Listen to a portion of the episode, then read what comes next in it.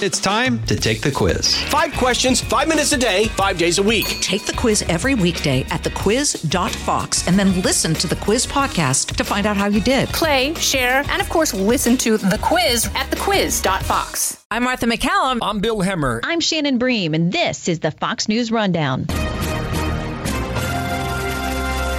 Thursday, March 17th, 2022. I'm Jessica Rosenthal.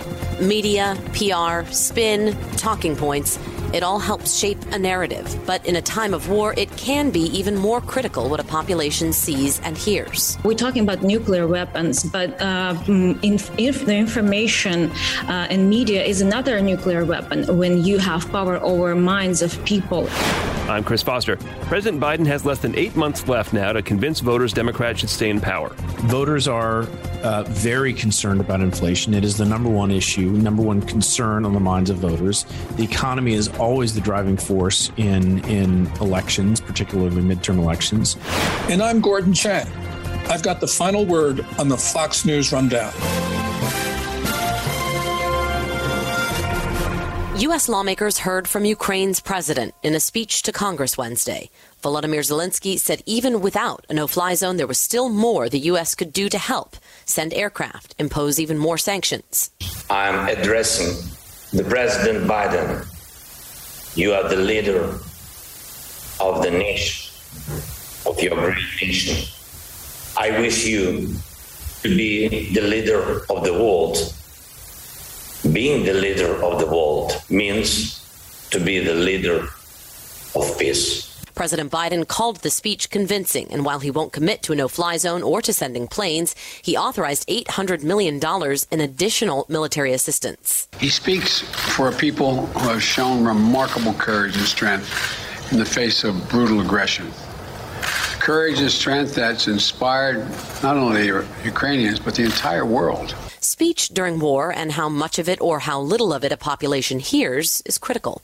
The Nazis used the media to shape public opinion as Joseph Goebbels famously ran Hitler's Ministry for Public Enlightenment and Propaganda. In Russia now, an effort to shape the narrative is underway as well, as independent media vanishes from the country and state TV dominates. Still, there are those willing to speak out. Marina Ovsyannikova held up a sign that read, No war, on live TV in Russia. She was later interrogated and fined. Russian media has included narratives like that there are U.S. backed bioweapons labs in Ukraine. It's a narrative that's gained so much traction, Florida Republican Senator Marco Rubio tried to clarify what is in Ukraine when State Department Undersecretary Victoria Nuland recently testified. She said there are biological research facilities in Ukraine that the U.S. is trying to help manage so they don't fall into Russian hands. If there's a biological or chemical weapon incident or uh, or attack inside of Ukraine, is there any doubt in your mind that 100% it would be the Russians that would be behind it?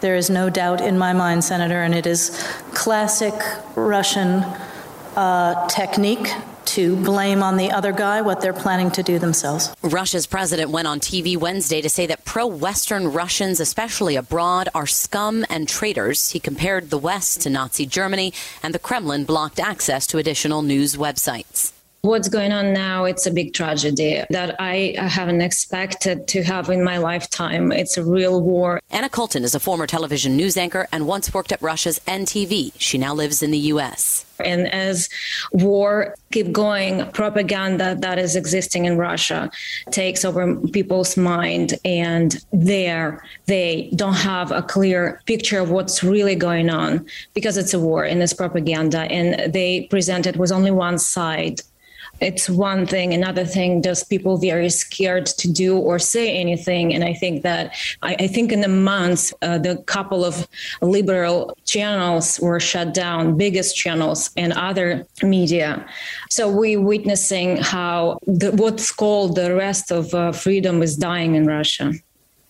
Anna, what are people being told as to why Russia has gone into Ukraine?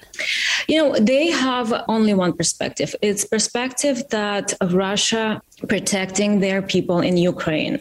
And that's what majority of people who only have like three channels main channels learned. They don't have more information. They don't have giving that more than half of people more than 50% don't have an access to internet or other alternative mm. media. They only have that pictures and the only one governmental narrative I, I, understand there's now a law that someone can get 15 years in prison for reporting anything that the Kremlin considers fake. And we all saw that video of um, Marina Ovsyannikova. Yeah. She was holding up that mm-hmm. sign on Russian state TV against the war.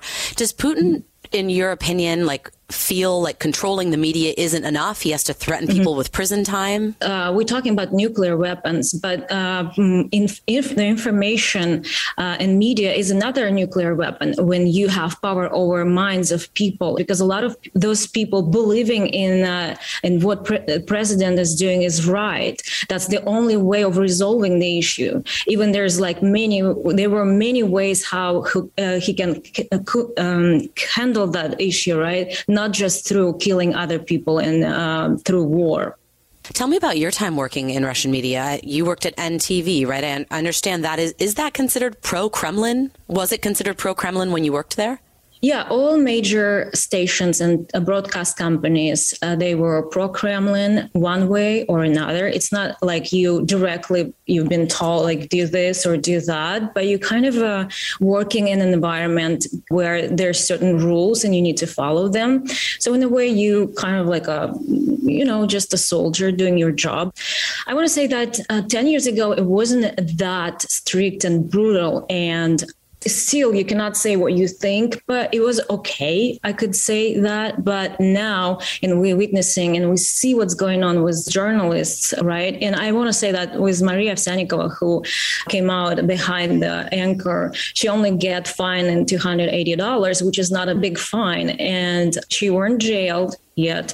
While if we compare to what happened with Navalny and protesters and activists who disagreed with Putin politics, they got fines way more than that. I think what happened here, it's just government understands that the whole, the rest of the world watching what's going on in Russia. That's why they are very careful on what they're doing. Mm-hmm. I think what happened was uh, the single girl, and she wasn't like a famous journalist, but it's a pure heroism, and she is a hero in my eyes. It, it makes some of us think that there are people in Russia, even even though independent media has been liquidated, Echo Moscow and TV Rain yeah. and other outlets have been are, are now no more. There are obviously people getting information somehow, right? This woman is getting mm-hmm. information somehow that is making her say that, that that she doesn't believe in this war. How are people like I'm on Telegram and I'm in contact mm-hmm. with a couple of people in St. Petersburg. They still have Telegram. They still have their channels that they're getting information off of and they send me articles from like Meduza. Yeah. How are people getting information if there's this big crackdown on media? I think some people still have an access to uh, some internet resources. It's impossible to shut down everything, right? So of course, people are getting information. The other thing, how you're going to handle this information, and it's a, almost a psychological thing when, you know, it's hard to accept. Okay, I live in a country that does this, and it's not right. Like I'm talking to people, and I see what's going on in their minds. It's confusion. It's fear it's hard to go against the crowd and this motto like okay we don't leave our people in war. That's a very powerful thing. Patriotism is a very powerful thing. People feel like okay like i can't go against the country and the government because you know our people are dying. And back to your time in, in russian media you said that there was no like order or like discussion like okay we have to make our stories like this. There, there, was just it sounds like almost that there was just some sort of understanding that we all have to kind of march like a soldier you said. But how did you and others that you worked with handle certain stories about opposition leaders like Navalny or about people who were killed journalists who were killed or people who were poisoned by I guess mm. Putin or the Kremlin? Like how did, how did you guys maneuver around those stories, or did they just not get reported? my job was a little bit different. I was a, a, news anchor, right? So I would just report news. And I also worked on different channels where it was a little bit different, specific, not politics. Uh, but I, uh, you know all the stories when you go too far, like Anna Politkovskaya, right? And if you touch something that is untouchable, so you probably will be in danger. And that's what happened to those people, to those journalists right? So there's a certain line. If you're going to cross that, so you are in trouble. I, I talked to an older man in Moscow in, in, late February. He's originally from Ukraine, but he lived in Moscow his adult life. He has family in both Russia and Ukraine. And he told me that when he tries to talk to his own family in Russia about what life is like in Ukraine, that, you know, many people speak Russian freely. There's no ban on speaking Russian in Ukraine. Um, when he, he said when he, when he tries to talk about Ukraine, his family does not believe him. They only believe what they see on Russian media. And he said that there are these huge family fights over this, mm-hmm. like to the point where it causes like a, a, a rupture in the family. Have, is that yeah. the case? Uh, absolutely. This is what paradoxical about the situation. Like uh, for years, that it was planted in the minds of people that what the uh, politics of Putin is good and right, and we're going in the right direction. Even before that, when Navalny made this movie, uh, Putin's Palace, and was, and he also made a lot of other movies that would show the corruption and insane wealth of people on top of uh, the government or related related to government or even just you know other people. Uh, people were kind of like thinking okay this is like not normal. But now when it's war everyone kind of like got into this crowd to support the government. It's one thing. Another thing the power of propaganda is showing only one side like we said and now they have this uh, sites war with fakes and journalists that working to show that okay this is not true. Like whenever i talk to people from russia like my friends they would t- tell me okay this is fake. Like if you show them a dying woman they will tell you okay it's filmed from four cameras and it's fake uh, but I want to say that, you know, maybe in a, like, I don't know, it's so confusing that you almost feel like you are in an alternative reality there the difference between evil and good are is, is not existing. You cannot understand us okay the, the, who is lying who is doing what. When i sent to my friend a photo of a dead girl he sent me back a head that was cut off from a young soldier russian soldier. And you know what? Now we're discussing all these details. We are inside of insanity that's called war. So anyways it's all confusing. It's all weird because you wouldn't expect anything like this like even like 50 years ago right? Now it's a totally different different level of uh, war on um, level of information, right? It sounds like you've painted a picture of a lot of Russian people believing what they see on on the media and believing the narrative that they're told by by their government even with sanctions and the pressure of sanctions and how that does some of those sanctions and those pressures trickle down to the people what is your sense of of any Russian anger towards the Kremlin or towards Putin? It, the thought of anybody sort of rising up against this existing government, or is that is that sort of not a possibility in your mind? To answer a question, I need you to understand what kind of country we have right now. And it's really hard because uh, all your life you probably spent in a country when you learn how to value freedom of speech. It's not a case in Russia. And uh, now it got so worse to the point like people afraid to say anything. That's why I'm saying every single person who just stands with the two words and say something, it's a hero for me. Uh, everyone is very scared. And whenever like some people in media hear saying come on russians you know stand up do something i want to tell that guys it's very difficult. It's a brutal police government and uh, you will be punished for whatever you say. Even again like in, in case of maria Ovsyannikova, we don't see a really huge move or, or something terrible but um, again everyone lives in that fear for their families for the work for the future. And i, I don't know how we're going to fight with this. This this is an open uh, question. Uh, how is it possible to do anything with uh, with this kind of evil thing? That's a big question for all of us not just from russia for russia or ukraine. Anna Kultin thank you so much for your time and your insight. We appreciate it. Yeah thank you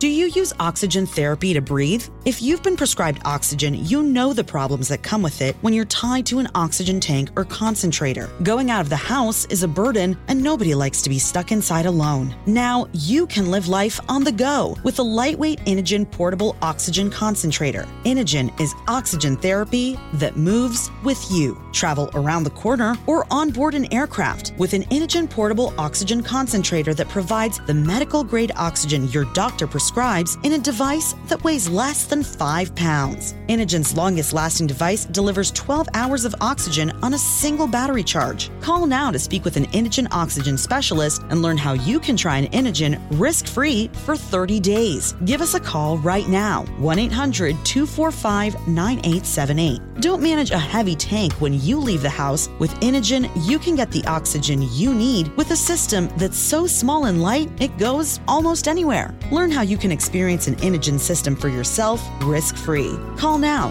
1 800 245 9878. Inogen devices are by prescription only. Battery runtimes vary by device and setting usage. Terms and conditions apply. For safety information, visit Inogen.com. This is Gordon Chang with your Fox News commentary coming up. President Biden, like all presidents, has been trying to accentuate the positive, pointing to accomplishments like job gains and the recovering economy. More jobs created in one year than ever before in American history and hadn't stopped.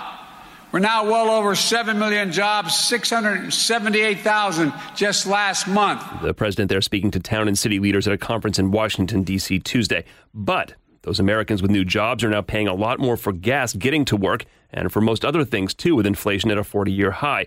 Voters don't like that, but the president's overall approval rating is up a bit lately. Since he gave his State of the Union on March 1st, he's gained uh, a couple of points in his approval rating, and his disapproval rating has also come down a couple of points. So, about five points net total when you take both of those factors uh, into account. Tom Bevan's, the founder and executive editor of Real Clear Politics. The question is whether you know he can sustain that, or whether it will revert to the mean, as we say, over the you know coming weeks and months. Yeah, I mean, the news comes at you, life comes at you when you're president. We were talking about COVID at one point. That probably won't be as much of a factor in the election. Now we're talking about gas prices and inflation. We may still be talking about uh, Ukraine and foreign relations, uh, depending on how that, how that plays out.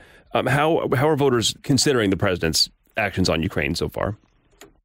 So far, uh, fairly well. I think the majority of folks approve of the way he's handling the situation in Ukraine. Um, you know, foreign policy, more broadly speaking, not as well, and obviously, uh, all of that is against the backdrop of Afghanistan, which which people very much disapproved of the way that he and his administration handled that. So, um, it's but but as far as the Ukraine situation is concerned, um, he's getting higher marks than he than he has on foreign policy, and so I think there is a certain rally around the the president effect that's that's going on right now. There seems to be pretty broad bipartisan unity in Washington, and uh, and so for that reason, I think the president's enjoying that. That is the source of of his bump because, as you mentioned, all the other issues that are going on, you know, the inflation, you know, seems to be getting worse. Gas prices are getting higher. Uh, so Ukraine is really the only situation that has happened recently, which has seemed to move his numbers in a positive direction. I mean, gas prices and inflation are, are up in most parts of the developed world, and Joe Biden didn't make gas prices higher in Ireland. But as usual, I assume uh, that stuff always plays pretty big with voters, right? Well, sure. I mean, it's it's voters are uh, very concerned about inflation. It is the number one issue, number one concern on the minds of voters. The economy is always the driving force in in elections, particularly midterm elections. Um, and and so both of those fronts, while the administration continues to try and tout good news, I mean, Biden was just saying how how many jobs he's he's created, and you know, unemployment rate is down, and they're bringing down the deficit, and all these things. Um, and you you understand the administration's desire to take the numbers that are most favorable to them and and tout them. Um, the problem is you also have this this flip side, this real dichotomy. You've got consumer sentiment is at its lowest point in 11 years. Inflation's at its highest point in 40 years.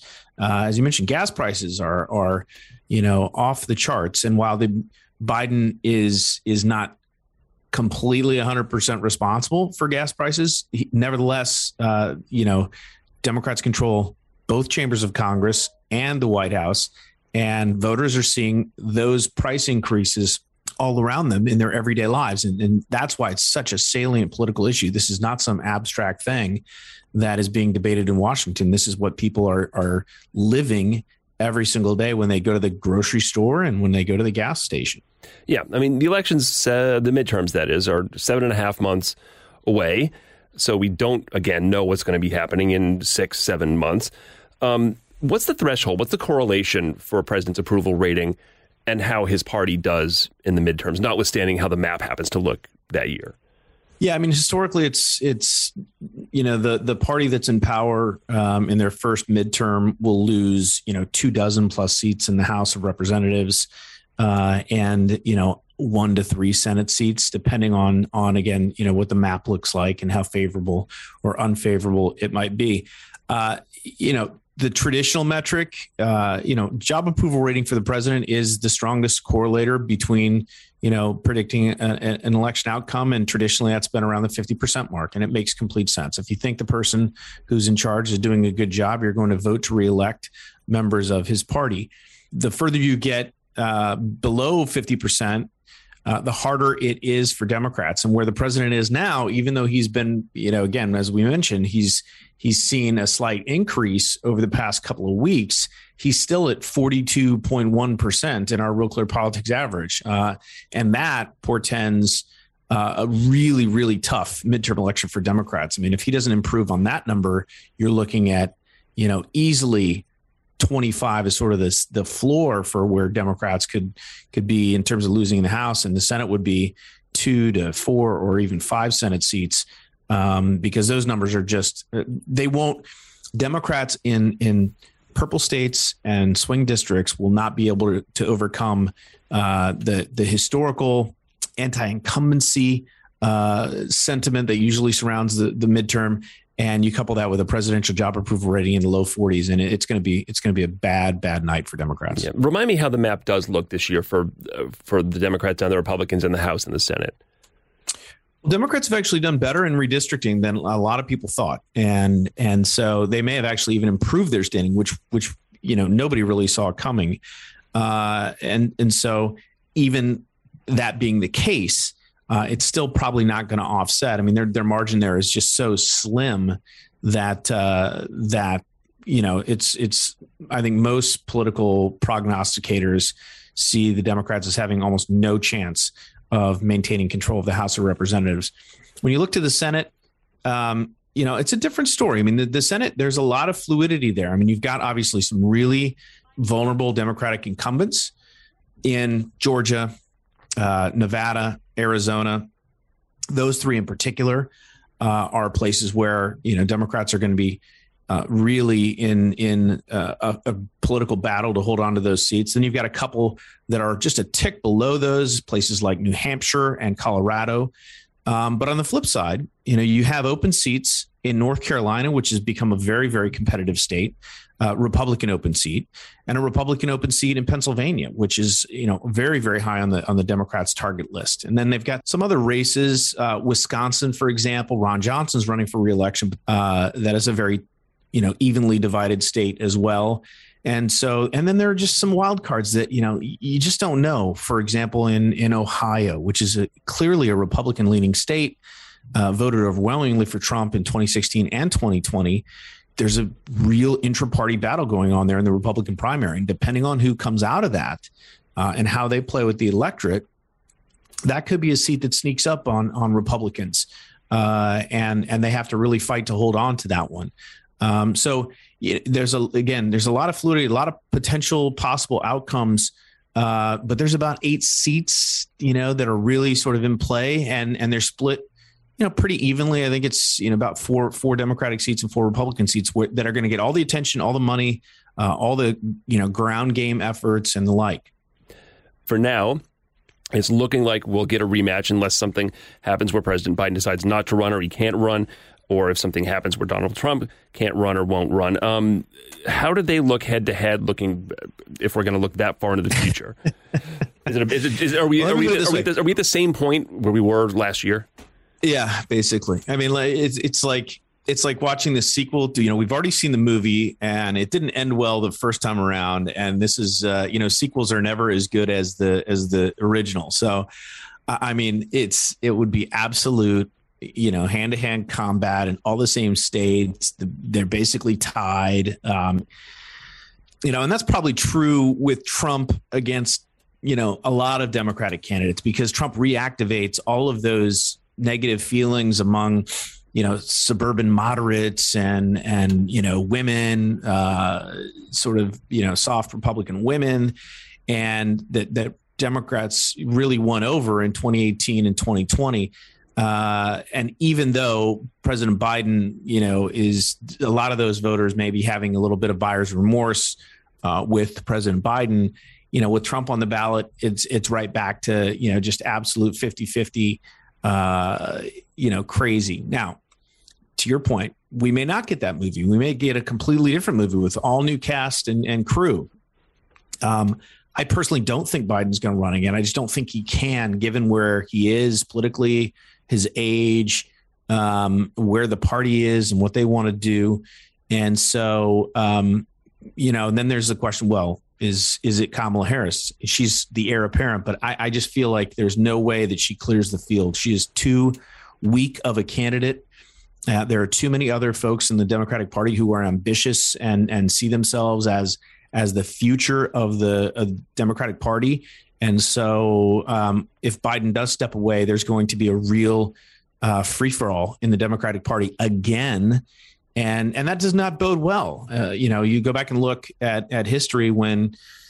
You know, typically when an incumbent president is challenged in a primary, whether it was, you know, uh, George H.W. Bush or uh, Jimmy Carter, uh, you know, any of these folks, it, it ends badly for that party. Now, you know, if if that's an open seat and not an incumbent president, uh, you know, potentially the ending could be different. But nevertheless, you know, Democrats they don't they want to be united behind a candidate, and and if Biden doesn't run, it, there's just no obvious choice that's going to unite the party.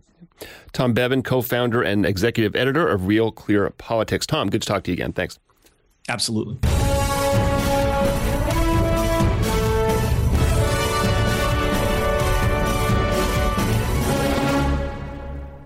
Sick of the one size fits all method when it comes to healthcare, especially when it comes to your ED treatment? Well, good news. Now you've got options with HIMS. HIMS is changing men's healthcare by providing access to affordable sexual health treatments from the comfort of your couch. HIMS provides access to doctor trusted ED treatments such as chewable mints, brand name treatments like Viagra, or generic alternatives for less. The process is simple and 100% online. No uncomfortable doctor's visits. Answer a series of questions on their site, and a medical provider will determine the right treatment option. If prescribed, your medication ships to you for free. No insurance is needed. If ED is getting you down, it's time to join the hundreds of thousands of trusted HIMS subscribers and get treated. Start your free online visit today at hims.com slash rundown. That's H-I-M-S dot com slash rundown for your personalized ED treatment options. hims.com slash rundown. Hard mints are chewable compounded products which are not approved by or verified for safety or effectiveness by the FDA. Prescriptions require an online consultation with a healthcare provider who will determine if appropriate. Restrictions apply. See website for details and important safety information. Subscription required. Price varies based on product and subscription plan.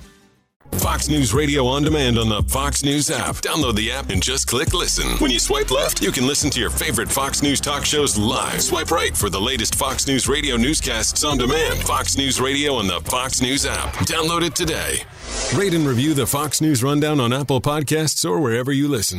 It's time for your Fox News commentary. Gordon Chang. What's on your mind? China's Ministry of Defense threatened to impose the quote worst consequences, unquote, on countries helping Taiwan defend itself. Quote, no one and no force can stop the historical trend that China will solve the Taiwan question and realize a complete national reunification. To anyone who makes troubles on the Taiwan question, the higher you jump, the harder you fall, a ministry spokesman told reporters. Revealingly, China Military Online an official English language site of China's People's Liberation Army, translated the last sentence of the spokesman's words this way quote, Anyone who makes troubles on the Taiwan question will suffer the worst consequences in the end. Usually, Beijing's official English translations soften Chinese text. This is one of the rare cases where the opposite is true, indicating the Chinese military is itching to use its nuclear weapons. The belligerent warning was issued a day after contentious talks between Chinese ruler Xi Jinping and Australian officials. The Chinese side was particularly incensed by comments from Australian Defense Minister Peter Dutton, who pledged full support for Taiwan.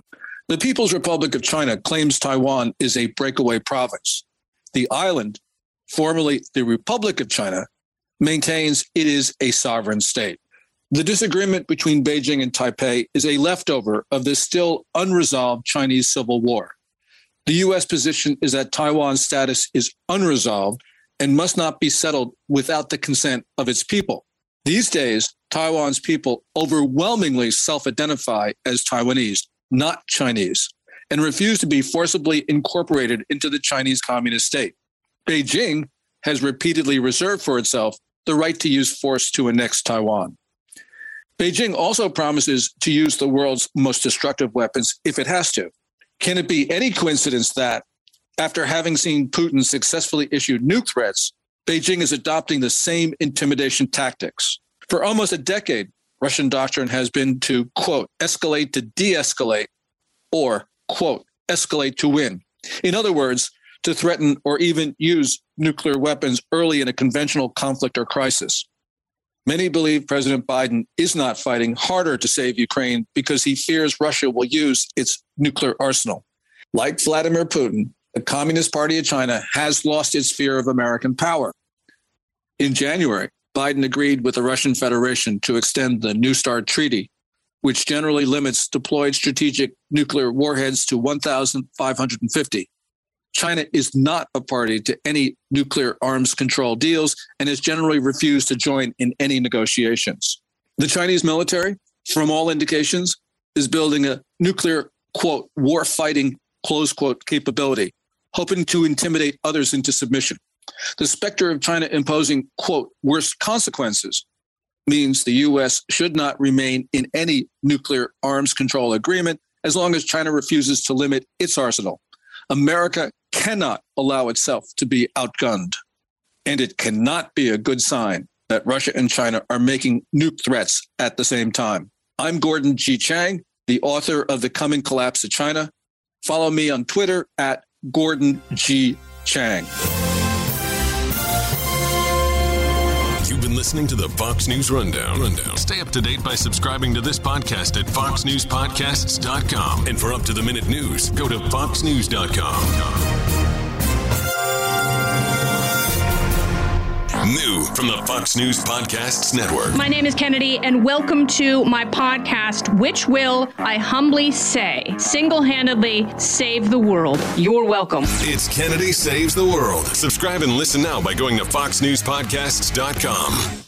From the Fox News Podcasts Network, subscribe and listen to the Trey Gowdy Podcast. Former federal prosecutor and four term U.S. Congressman from South Carolina brings you a one of a kind podcast. Subscribe and listen now by going to foxnewspodcasts.com.